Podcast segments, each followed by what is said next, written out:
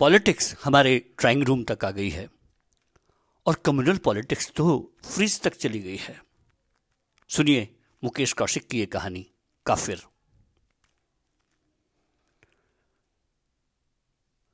खांटी non vegetarian था सुहेल और Sunaina complete घास फूस।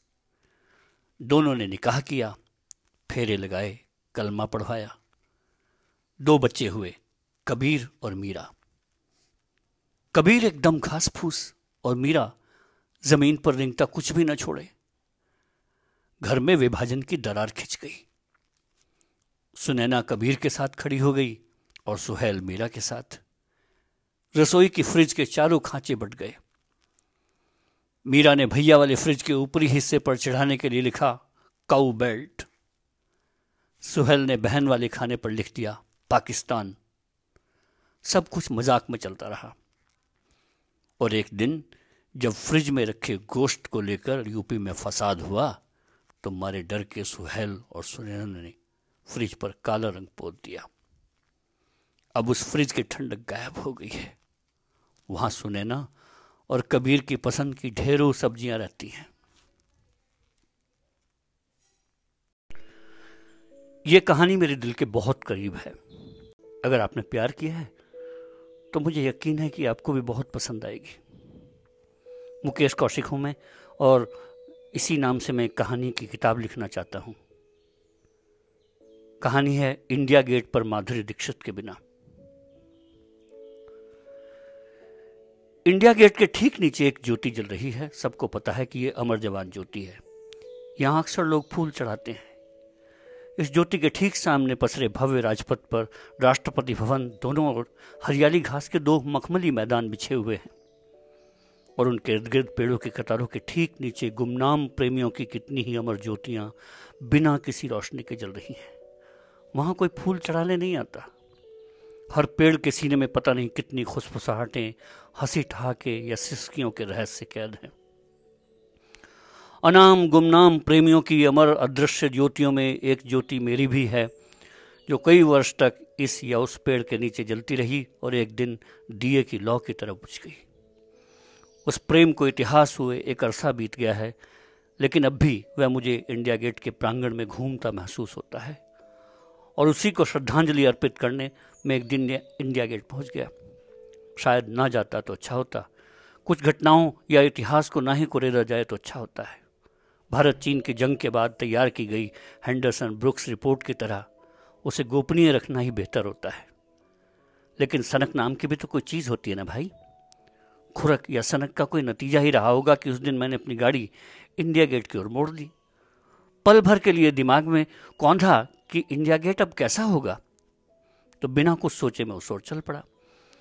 किसी ने जब इस देश से नहीं पूछा कि चीन की लड़ाई में शहीद सैनिकों को नमन करने का ख्याल पचास साल बाद क्यों आया तो कोई मुझसे मेरी जंग में पराजय को दस साल हुए, याद करने पर कौन उंगली उठाएगा? वैसे भी ये पूरी तरह मेरा निजी मामला था। मैं अपनी एक शाम कहाँ बिताऊँ, कहाँ ना बिताऊँ, ये मेरा हक है। शाम के करीब सात बजे थे, इंडिया गेट हर महीने और हर मौसम के हिसाब से अपना रंग बदलता है। गर्मियों, सर्दियों, बरसात के अलावा जून, जनवरी अगस्त और सितंबर के यहाँ अपने ही रूप होते हैं। कई साल इन रंगों को बिखरते देखा है और मैं उस्ताद हो गया हूँ। अक्टूबर का महीना होने के नाते मुझे पता है कि सात बजे के कुछ ही समय बाद यहाँ कुछ अपने शबाब पर होगा, हर पेड़ के तने पर कब्जा हो गया होगा और देर से आई युगल किसी पेड़ के खाली होने के इंतज़ार में हाथों में हाथ डालकर टहल रहे होंगे। अंधेरे की चादर गहराने के साथ साथ उनके बदन साथ साथ चिपकते जा रहे होंगे। और दूर से देखने पर लगेगा कि कोई एक अकेला आदमी टहलकदमी कर रहा है। मैंने गाड़ी एक खंबे के नीचे खड़ी कर दी। पुरानी आदत के मुताबिक मैंने खंबे का नंबर दिमाग में नोट कर लिया। जब मैं स्कूटर खड़ा किया करता था तो अक्सर अंधेरा होने के बाद पहचान नहीं आता था। अब ये लंबी गाड़ी तो पहचान आ जाएगी, लेकिन पुरानी आदतें मरने के लिए शरीर के मरने का इंतज़ार करना पड़ता है ना भाई? पुराने अनुभव ने मुझे बताया है कि जो पेड़ जितना घना और जितना बड़ा होगा, उसके नीचे घास उतनी ही कम होगी और जहाँ घास हरियाली होगी, वहाँ दिन में पानी का पाइप खूब बहा होगा और वहाँ बैठने से पैंट के नम होने का पूरा अंदेशा है।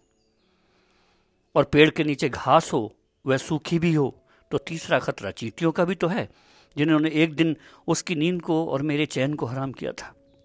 सुनने में छोटे और दिखने में घटिया लगने वाली ये समस्याएँ वास्तविक जीवन में कितनी विकराल होती हैं। इसका अंदाज़ा वही लगा सकता है जिसके साथ ये बीती होंगी। पर ज़िंदगी की जिन सच्चाइयों को हमने जिया है और उनके हर कष्ट को आज भी बहुत सुख के साथ महसूस करता हूँ। आज भी याद है कि 15 अगस्त के सिक्योरिटी अलर्ट तो बीत जाते थे, पर 26 जनवरी की तैयारियाँ भारी पड़ती थी। वहाँ पहले कुर्सियों के फ्रेम आकर गिरते, जो आड़ देने में सहायक हो जाया करते। इसके बाद उन पर लकड़ियों के लट्ठे लग जाया करते, जिनके नीचे प्रेम की बेल फैल जाया करती। लेकिन सीआरपीएफ के जवानों की संख्या भी बढ़ जाती थी, और दिन भर खाली खड़े रहने वाले इन सिपाहियों की नज़र से कुछ भी छिप पाना नामुमकिन था। उन्हें तो नज़र रखने की आज़ादी भी थी ना, बल्कि ऐसा करने का काम भी था उनका। इस आदेश को वे बहुत शौक से निभाया करते थे। फिर तेईस जनवरी आती और प्रेम के मंडप पूरी तरह बंद कर दिए जाते उन दिनों मैं संविधान निर्माताओं को भरपूर गालियाँ सुनाया करता था, जिनकी बदुआ से यह देश गणराज्य बना और इसकी वजह से 26 जनवरी की परेड हर साल करानी पड़ती है। ऐसे अनेक लोग हैं जिनके जीवन में एक क्षण आए और जीवन के चक्की में पिसकर खत्म हो गए। मेरे पास अभी बकाया है, जिसका मुझे गर्व है। आज वो मेरे साथ नहीं है, लिहाजा मुझे किसी पेड़ के तने की शरण में नहीं जाना है। मैं बिना किसी तलाश के किसी बेंच के पर बैठ सकता हूँ। अलबत्त मुझे पता है कि जो बेंच अंधेरे की पहुँच से दूर होगी, वो गंदी होगी, और जो अंधेरे की गोदी में बैठी होगी, उस पर किसी रियल इस्टेट एजेंट की तरह किसी का कब्जा हो चुका होगा। मैं बेंच और पेड़ के किनारे से अलग हटकर सोच रहा हूँ। आज मेरी समस्याएँ वो नहीं हैं जो उसका साथ होने के कारण हुआ करती थी। आज मेरी सरोकार सिर्फ़ इस बात से है कि घास मखमली है या नहीं। और मखमली है तो गीली तो नहीं है। सहज ही मुझे ऐसी जगह मिल गई। पेड़ों की कतार और सड़क के किनारे के लाल सुर्खी वाले फुटपाथ के बीच की चौड़ी पट्टी पर पसर गया हूँ। हर पेड़ के नीचे दो दो बदन वाली प्यार की गठरियाँ उतर चुकी हैं और कहीं गुटरगू तो कहीं आलिंगन या चुंबनों का खेल शुरू हो चुका है। मैं उन्हें नज़र भर कर नहीं देखना चाहता। मुझे पता है कि उन्हें ऐसी नज़रों से कितनी नफरत है। वे नुमाइश की चीज़ नहीं है। वे भी नहीं चाहते थे कि वे अपने अंतरंग क्षणों में लीन हों तो सार्वजनिक जगह पर आकर बैठें। लेकिन मजबूरी उन्हें यहाँ ले आई है। कभी मैं भी तो यहीं कहीं बैठ जाया करता था। कमर पेड़ से टिक जाती, बायां पैर लगभग आधा मुड़ा होता और दायां लेटा हुआ। मुड़े हुए और पैर के घुटने पर मैं अपने बाएँ हाथ की हथेली टिका लेता। और वो इस तरह पेड़ के नीचे एक हैमक सा टंग जाया करता था जिस पर वो अपनी गर्दन टिका लेती थी। कब इसका उलट होता और हैमक पर मैं लेटा होता? कब किसकी बारी है, ये कभी तय नहीं हुआ। मौसम गर्मी का होता तो ठंडी हवा के झोंके उस गोद से होकर गुजरा करते। सर्दी बढ़ने लगती तो गोद की ऊष्मा से बढ़कर कुछ भी नहीं था। मुसीबत बारिश की थी, पर पेड़ से झरता पानी भी उस हैमक को नहीं ला पाता था। आज भी अनेक ऐसे झूले पेड़ों के नीचे डले हैं जिनकी कोई डोर है ही नहीं। इसके साथ ही दूसरा कारोबार भी शुरू हो जाता था। भेलपुरी, मूंगफली वाले कई चक्कर काट चुके होते, कैंपे वाले बोतलों को टनटना चुके होते। मुझे देखकर हैरानी हुई कि वो मोटे अंकल आज भी ठीक साढ़े सात बजे वहाँ पहुँच गए थे। मोटे अंकल के बारे में उसने ही मुझे बताया था। जब मैं प्यार की गहराइयों में खोया होता था तो वह मेरी बाहों पर गर्दन टिकाई इधर उधर बहुत कुछ खोज लिया करती थी। उसने ही इसका नाम मोटे अंकल रखा था। सिर्फ़ वही थे जिनकी उपस्थिति से तराज नहीं था। क्योंकि मोटे अंकल अपने थैले में एक बियर की बोतल लाया करते और थैले में रखे रखे ही उसे आधे घंटे में खाली कर दिया। वह गौर से सिर्फ़ इतना ही देखा करते थे कि कोई ठुल्ला वहाँ से गुजर तो नहीं रहा है। वो आज भी आए और अपना पल्ला बिछाकर दस साल पहले वाले अंदाज में बियर की सिप लेने लगे। और हाँ वो सरदार जी भी टहलने शुरू हो गए थे, जिनके बारे में बेहद अजीब सा किस्सा उसने बताया था। उसने बताया था कि सरदार हर किसी जोड़े के पेड़ के पास से गुजरता है, पैंट की जेब में हाथ हाथ डाले रखता है, हर समय खुजली सी करता है। और उसी हरकतों को फिर भी मैं गौर से देखने लग गया। फिर मैंने उसे बताया कि ये कमीना अपनी प्रेमी युगलों को किसी अश्लील फ़िल्म की तरह देखता है और आखिर में दूर उस झील के किनारे जाता है। उसने मुझसे ज़बरदस्ती मुँह से निकलवा लिया था कि वह झील किनारे क्या हरकत करता है। और लंबी सी छी के साथ उसने उधर से आँख फेर ली थी। उसके बाद से जब भी वो टहल रहा होता तो मेरी गोद में पूरा समा जाया करती और इधर उधर देखना बंद कर सिर्फ़ मेरी बाहों के भीतर की दुनिया में घूमा करती। वो आज भी अपनी हरकतों को पूरी तरह अंजाम दे रहा था। धूर झील के किनारे जाकर उसने अपनी कुंठा को घास पर उलीच दिया था। और काजल ने भी तो आना बंद नहीं किया था। करीब पचास कदम दूर मुझे काजल दिखाई दी। वो हथेली मारते हुए हर जोड़े के पास पहुँचती और कुछ न कुछ लेकर ही पेड़ की राह पकड़ती। हर कोई उसे कुछ न कुछ देता। अक्सर लड़कियों का हाथ अपने पर्स में जल्दी जाता था। शायद वे उसे जल्दी से जल्दी रफा दफ़ा कर देना चाहती थी। मेरे सामने वाले पेड़ के पास से वसूली करने के बाद वो मेरे पास आए बगैर मुझसे दूर से गुजर रही थी कि अचानक मेरे मुँह से उसका नाम निकलकर हवा में गिर गया। पहले तो उसे यकीन ही नहीं हुआ कि कोई उसे भी यहाँ नाम से बुला सकता है, लेकिन वो ठिटक गई, लौटी। रोशनी के फीके से टुकड़े में उसने मेरी शक्ल पहचाननी चाहिए। उसकी हथेलियों का बजना बंद हो चुका था और फिर भरपूर हैरानी के साथ बड़े ज़ोर से बोली, अरे, आमिर खान! मुझे पता है कि उसका नाम काजल था, लेकिन उसने कभी मेरा नाम नहीं पूछा। उसने खुद ही मेरा नाम आमिर रख दिया था। इसका कारण यह नहीं था कि मेरी शक्ल आमिर खान से मेल खाती है। हुआ दरअसल यूँ था कि उसने पहले ही दिन बड़ी डिप्लोमेसी से उसे माधुरी दीक्षित कहकर पुकार दिया था। उसके बालों का कट वाकई माधुरी से मेल खाता था। उसने अपने बालों का कट उसी स्टाइल में कराया था। उसकी शक्ल में भी थोड़ी सी झलक माधुरी की आ गई थी। किसी बादल के टुकड़े को खरगोश के रूप में देखने लगे तो वो रुई का गोला भी उसी जैसा दिखने लगता है। कुछ ऐसा ही शक्लों के मामले में भी होता होगा। उसने जब माधुरी कहकर उसके सिर पर हाथ फेरा तो मेरे सिर पर हाथ फेरते हुए उसने खुद ही बोल दिया, आए हाय मेरे आमिर खान, मेरी माधुरी का हाथ मत छोड़ना। और माधुरी दीक्षित उसकी बात पर फिदा हो गई। वैसे भी कम दिलेर तो नहीं थी। पर्स से सौ रुपये का नोट निकाला और उसके हाथ में थमा दिया। काजल की बातों में और भी मिठास घुल गई। उस दिन के बाद तो काजल जब भी हमें देख लेती तो दो तीन चार पेड़ों को लांग कर सीधे हमारे पास पहुँचती, बहुत मीठी दुआएँ देती और ज़्यादा समय भी बर्बाद नहीं करती थी। और वो कम वक्त तो सौ रुपये से कम उसे थमाती ही नहीं थी। ऐसे कई सौ के नोट काजल के हवाले हो चुके थे। अकेले मेरी माधुरी दीक्षित कहाँ कहाँ छोड़ आए? काजल ने भरपूर हैरानी और प्यार के अंदाज में उसे याद किया। उसकी बातों में वाकई उस सौ रुपये के नोट का लालच नहीं दिखा, जो माधुरी की और उन दिनों खींचा करता था। माधुरी चली गई। मेरे हलक से एक लंबी सी लकीर हवा में फैलती महसूस हुई। इस सांस की आह को काजल समझ चुकी थी। वो मेरे पास बैठ गई। उसने मुझसे ज़्यादा नहीं कुरेदा, लेकिन बातचीत का केंद्र तो माधुरी दीक्षित ही हो सकती थी। शादी हो गई होगी उसकी, या तुम्हारी, या दूसरे शहर जाना पड़ गया। शायद कुछ ऐसे ही और उसने ऐसे सवाल किए थे, मैंने कोई जवाब देने की स्थिति में नहीं था।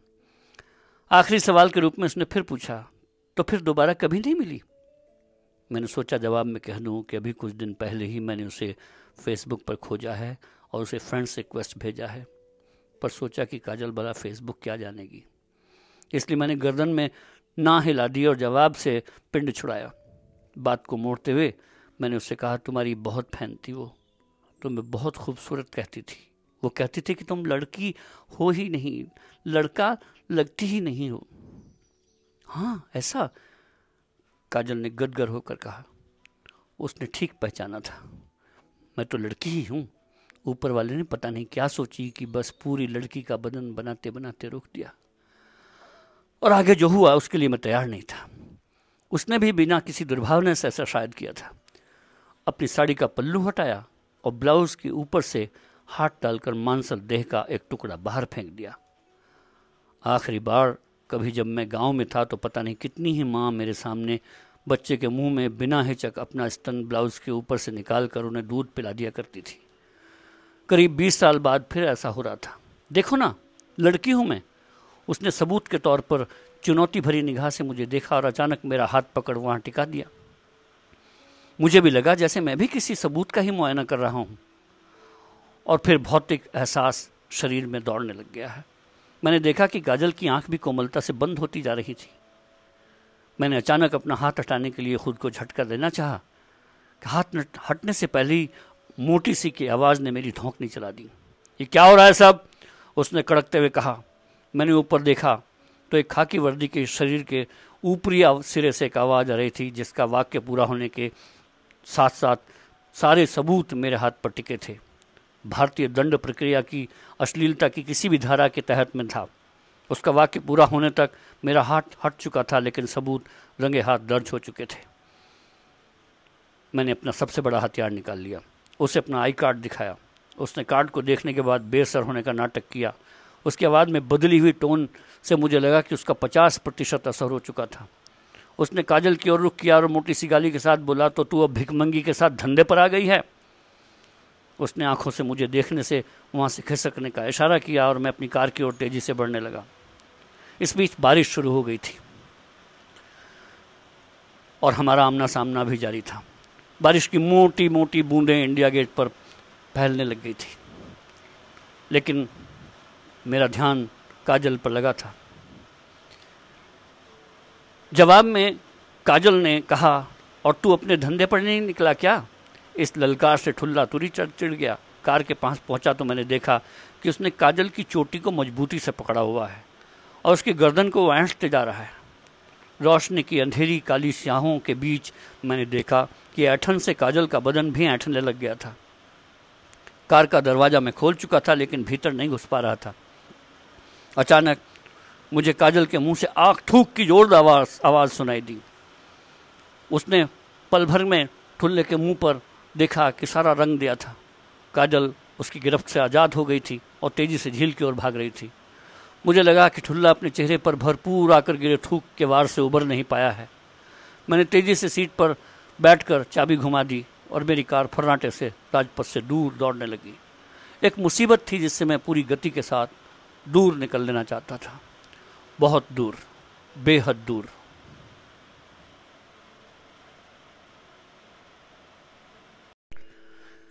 ये कहानी मेरे दिल के बहुत करीब है। अगर आपने प्यार किया है तो मुझे यकीन है कि आपको भी बहुत पसंद आएगी। मुकेश कौशिक हूँ मैं, और इसी नाम से मैं कहानी की किताब लिखना चाहता हूँ। कहानी है इंडिया गेट पर माधुरी दीक्षित के बिना। इंडिया गेट के ठीक नीचे एक ज्योति जल रही है। सबको पता है कि ये अमर जवान ज्योति है। यहाँ अक्सर लोग फूल चढ़ाते हैं। इस ज्योति के ठीक सामने पसरे भव्य राजपथ पर राष्ट्रपति भवन, दोनों ओर हरियाली घास के दो मखमली मैदान बिछे हुए हैं। और उनके इर्द गिर्द पेड़ों की कतारों के ठीक नीचे गुमनाम प्रेमियों की कितनी ही अमर ज्योतियाँ बिना किसी रोशनी के जल रही हैं। वहाँ कोई फूल चढ़ाने नहीं आता। हर पेड़ के सीने में पता नहीं कितनी खुशफुसाहटें, हँसी ठहाके या सिस्कियों के रहस्य कैद हैं। अनाम गुमनाम प्रेमियों की अमर अदृश्य ज्योतियों में एक ज्योति मेरी भी है, जो कई वर्ष तक इस या उस पेड़ के नीचे जलती रही और एक दिन दिए की लौ की तरफ़ बुझ गई। उस प्रेम को इतिहास हुए एक अरसा बीत गया है, लेकिन अब भी वह मुझे इंडिया गेट के प्रांगण में घूमता महसूस होता है। और उसी को श्रद्धांजलि अर्पित करने में एक दिन इंडिया गेट पहुँच गया। शायद ना जाता तो अच्छा होता। कुछ घटनाओं या इतिहास को ना ही कुरेदा जाए तो अच्छा होता है। भारत चीन की जंग के बाद तैयार की गई हैंडरसन ब्रुक्स रिपोर्ट की तरह उसे गोपनीय रखना ही बेहतर होता है। लेकिन सनक नाम की भी तो कोई चीज़ होती है ना भाई? खुरक या सनक का कोई नतीजा ही रहा होगा कि उस दिन मैंने अपनी गाड़ी इंडिया गेट की ओर मोड़ दी। पल भर के लिए दिमाग में कौंधा कि इंडिया गेट अब कैसा होगा? तो बिना कुछ सोचे मैं उस ओर चल पड़ा। किसी ने जब इस देश से नहीं पूछा कि चीन की लड़ाई में शहीद सैनिकों को नमन करने का ख्याल पचास साल बाद क्यों आया तो कोई मुझसे मेरी जंग में पराजय को दस साल हुए याद करने पर कौन उंगली उठाएगा? वैसे भी ये पूरी तरह मेरा निजी मामला था। मैं अपनी एक शाम कहाँ बिताऊँ, कहाँ ना बिताऊँ, ये मेरा हक है। शाम के करीब सात बजे थे। इंडिया गेट हर महीने और हर मौसम के हिसाब से अपना रंग बदलता है। गर्मियों, सर्दियों, बरसात के अलावा जून, जनवरी, अगस्त और सितंबर के यहाँ अपने ही रूप होते हैं। कई साल इन रंगों को बिखरते देखा है और मैं उस्ताद हो गया हूँ। अक्टूबर का महीना होने के नाते मुझे पता है कि सात बजे के कुछ ही समय बाद यहाँ कुछ अपने शबाब पर होगा, हर पेड़ के तने पर कब्जा हो गया होगा और देर से आए युगल किसी पेड़ के खाली होने के इंतज़ार में हाथों में हाथ डालकर टहल रहे होंगे। अंधेरे की चादर गहराने के साथ साथ उनके बदन साथ साथ चिपकते जा रहे होंगे और दूर से देखने पर लगेगा कि कोई एक अकेला आदमी टहलकदमी कर रहा है। मैंने गाड़ी एक खंबे के नीचे खड़ी कर दी। पुरानी आदत के मुताबिक मैंने खंबे का नंबर दिमाग में नोट कर लिया। जब मैं स्कूटर खड़ा किया करता था तो अक्सर अंधेरा होने के बाद पहचान नहीं आता था। अब ये लंबी गाड़ी तो पहचान आ जाएगी, लेकिन पुरानी आदतें मरने के लिए, शरीर के मरने का इंतज़ार करना पड़ता है ना भाई? पुराने अनुभव ने मुझे बताया है कि जो पेड़ जितना घना और जितना बड़ा होगा, उसके नीचे घास उतनी ही कम होगी, और जहाँ घास हरियाली होगी, वहाँ दिन में पानी का पाइप खूब बहा होगा, और वहाँ बैठने से पैंट के नम होने का पूरा अंदेशा है। और पेड़ के नीचे घास हो, वह सूखी भी हो तो तीसरा खतरा चींटियों का भी तो है। जिन्होंने एक दिन उसकी नींद को और मेरे चैन को हराम किया था। सुनने में छोटे और दिखने में घटिया लगने वाली ये समस्याएँ वास्तविक जीवन में कितनी विकराल होती हैं, इसका अंदाज़ा वही लगा सकता है जिसके साथ ये बीती होंगी। पर ज़िंदगी की जिन सच्चाइयों को हमने जिया है और उनके हर कष्ट को आज भी बहुत सुख के साथ महसूस करता हूँ। आज भी याद है कि 15 अगस्त के सिक्योरिटी अलर्ट तो बीत जाते थे, पर 26 जनवरी की तैयारियाँ भारी पड़ती थी। वहाँ पहले कुर्सियों के फ्रेम आकर गिरते, जो आड़ देने में सहायक हो जाया करते। इसके बाद उन पर लकड़ियों के लट्ठे लग जाया करते, जिनके नीचे प्रेम की बेल फैल जाया करती। लेकिन सीआरपीएफ के जवानों की संख्या भी बढ़ जाती थी, और दिन भर खाली खड़े रहने वाले इन सिपाहियों की नज़र से कुछ भी छिप पाना नामुमकिन था। उन्हें तो नज़र रखने की आज़ादी भी थी ना, बल्कि ऐसा करने का काम भी था उनका। इस आदेश को वे बहुत शौक से निभाया करते थे। फिर तेईस जनवरी आती और प्रेम के मंडप पूरी तरह बंद कर दिए जाते उन दिनों मैं संविधान निर्माताओं को भरपूर गालियाँ सुनाया करता था, जिनकी बदुआ से यह देश गणराज्य बना और इसकी वजह से 26 जनवरी की परेड हर साल करानी पड़ती है। ऐसे अनेक लोग हैं जिनके जीवन में क्षण आए और जीवन के चक्की में पिसकर खत्म हो गए। मेरे पास अभी बकाया है, जिसका मुझे गर्व है। आज वो मेरे साथ नहीं है, लिहाजा मुझे किसी पेड़ के तने की शरण में नहीं जाना है। मैं बिना किसी तलाश के किसी बेंच के पर बैठ सकता हूँ। अलबत्ता मुझे पता है कि जो बेंच अंधेरे की पहुँच से दूर होगी, वो गंदी होगी और जो अंधेरे की गोदी में बैठी होगी, उस पर किसी रियल इस्टेट एजेंट की तरह किसी का कब्जा हो चुका होगा। मैं बेंच और पेड़ के किनारे से अलग हटकर सोच रहा हूँ। आज मेरी समस्याएँ वो नहीं हैं जो उसका साथ होने के कारण हुआ करती थी। आज मेरी सरोकार सिर्फ़ इस बात से है कि घास मखमली है या नहीं। और मखमली है तो गीली तो नहीं है। सहज ही मुझे ऐसी जगह मिल गई। पेड़ों की कतार और सड़क के किनारे के लाल सुर्खी वाले फुटपाथ के बीच की चौड़ी पट्टी पर पसर गया हूँ। हर पेड़ के नीचे दो दो बदन वाली प्यार की गठरियाँ उतर चुकी हैं और कहीं गुटरगू तो कहीं आलिंगन या चुंबनों का खेल शुरू हो चुका है। मैं उन्हें नज़र भर कर नहीं देखना चाहता। मुझे पता है कि उन्हें ऐसी नज़रों से कितनी नफरत है। वे नुमाइश की चीज़ नहीं है। वे भी नहीं चाहते थे कि वे अपने अंतरंग क्षणों में लीन हों तो सार्वजनिक जगह पर आकर बैठें। लेकिन मजबूरी उन्हें यहाँ ले आई है। कभी मैं भी तो यहीं कहीं बैठ जाया करता था। कमर पेड़ से टिक जाती, बायां पैर लगभग आधा मुड़ा होता और दायां लेटा हुआ। मुड़े हुए और पैर के घुटने पर मैं अपने बाएँ हाथ की हथेली टिका लेता। और वो इस तरह पेड़ के नीचे एक हैमक सा टंग जाया करता था जिस पर वो अपनी गर्दन टिका लेती थी। कब इसका उलट होता और हैमक पर मैं लेटा होता? कब किसकी बारी है, ये कभी तय नहीं हुआ। मौसम गर्मी का होता तो ठंडी हवा के झोंके उस गोद से होकर गुजरा करते। सर्दी बढ़ने लगती तो गोद की ऊष्मा से बढ़कर कुछ भी नहीं था। मुसीबत बारिश की थी, पर पेड़ से झरता पानी भी उस हैमक को नहीं ला पाता था। आज भी अनेक ऐसे झूले पेड़ों के नीचे डले हैं जिनकी कोई डोर है ही नहीं। इसके साथ ही दूसरा कारोबार भी शुरू हो जाता था। भेलपुरी, मूंगफली वाले कई चक्कर काट चुके होते, कैंपे वाले बोतलों को टनटना चुके होते। मुझे देखकर हैरानी हुई कि वो मोटे अंकल आज भी ठीक साढ़े सात बजे वहाँ पहुँच गए थे। मोटे अंकल के बारे में उसने ही मुझे बताया था। जब मैं प्यार की गहराइयों में खोया होता था तो वह मेरी बाहों पर गर्दन टिकाए इधर उधर बहुत कुछ खोज लिया करती थी। उसने ही इसका नाम मोटे अंकल रखा था। सिर्फ़ वही थे जिनकी उपस्थिति से तराज नहीं था। क्योंकि मोटे अंकल अपने थैले में एक बियर की बोतल लाया करते और थैले में रखे रखे ही उसे आधे घंटे में खाली कर दिया। वह गौर से सिर्फ़ इतना ही देखा करते थे कि कोई ठुल्ला वहाँ से गुजर तो नहीं रहा है। वो आज भी आए और अपना पल्ला बिछाकर दस साल पहले वाले अंदाज में बियर की सिप लेने लगे। और हाँ वो सरदार जी भी टहलने शुरू हो गए थे, जिनके बारे में बेहद अजीब सा किस्सा उसने बताया था। उसने बताया था कि सरदार हर किसी जोड़े के पेड़ के पास से गुजरता है, पैंट की जेब में हाथ हाथ डाले रखता है, हर समय खुजली सी करता है। और उसी हरकतों को फिर भी मैं गौर से देखने लग गया। फिर मैंने उसे बताया कि ये कमीना अपनी प्रेमी युगलों को किसी अश्लील फ़िल्म की तरह देखता है और आखिर में दूर उस झील के किनारे जाता है। उसने मुझसे ज़बरदस्ती मुँह से निकलवा लिया था कि वह झील किनारे क्या हरकत करता है। और लंबी सी छी के साथ उसने उधर से आँख फेर ली थी। उसके बाद से जब भी वो टहल रहा होता तो मेरी गोद में पूरा समा जाया करती और इधर उधर देखना बंद कर सिर्फ़ मेरी बाहों के भीतर की दुनिया में घूमा करती। वो आज भी अपनी हरकतों को पूरी तरह अंजाम दे रहा था। धूर झील के किनारे जाकर उसने अपनी कुंठा को घास पर उलीच दिया था। और काजल ने भी तो आना बंद नहीं किया था। करीब पचास कदम दूर मुझे काजल दिखाई दी। वो हथेली मारते हुए हर जोड़े के पास पहुँचती और कुछ न कुछ लेकर ही पेड़ की राह पकड़ती। हर कोई उसे कुछ न कुछ देता। अक्सर लड़कियों का हाथ अपने पर्स में जल्दी जाता था। शायद वे उसे जल्दी से जल्दी रफा दफ़ा कर देना चाहती थी। मेरे सामने वाले पेड़ के पास से वसूली करने के बाद वो मेरे पास आए बगैर मुझसे दूर से गुजर रही थी कि अचानक मेरे मुँह से उसका नाम निकलकर हवा में गिर गया। पहले तो उसे यकीन ही नहीं हुआ कि कोई उसे भी यहाँ नाम से बुला सकता है, लेकिन वो ठिटक गई, लौटी। रोशनी के फीके से टुकड़े में उसने मेरी शक्ल पहचाननी चाहिए। उसकी हथेलियों का बजना बंद हो चुका था और फिर भरपूर हैरानी के साथ बड़े ज़ोर से बोली, अरे, आमिर खान!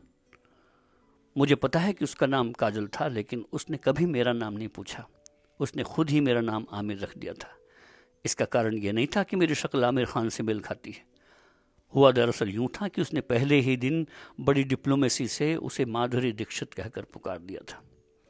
उसके बालों का कट वाकई माधुरी से मेल खाता था।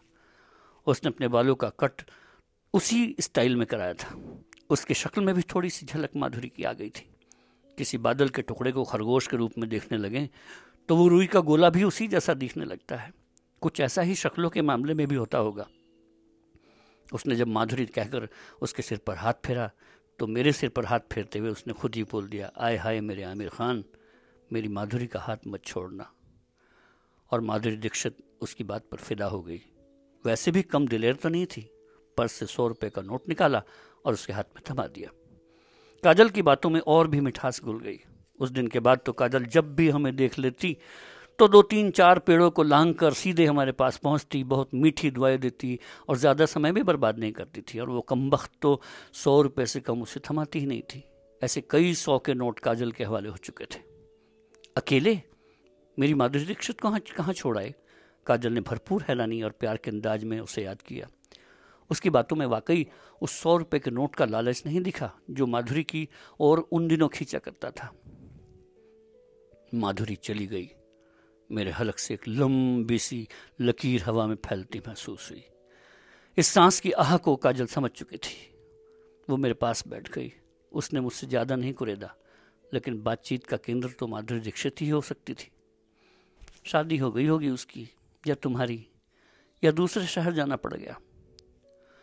शायद कुछ ऐसे ही और उसने ऐसे सवाल किए थे, मैंने कोई जवाब देने की स्थिति में नहीं था। आखिरी सवाल के रूप में उसने फिर पूछा तो फिर दोबारा कभी नहीं मिली? मैंने सोचा जवाब में कह दूँ कि अभी कुछ दिन पहले ही मैंने उसे फेसबुक पर खोजा है और उसे फ्रेंड्स रिक्वेस्ट भेजा है, पर सोचा कि काजल बला फेसबुक क्या जानेगी। इसलिए मैंने गर्दन में ना हिला दी और जवाब से पिंड छुड़ाया। बात को मोड़ते हुए मैंने उससे कहा, तुम्हारी बहुत फ़ैन थी वो।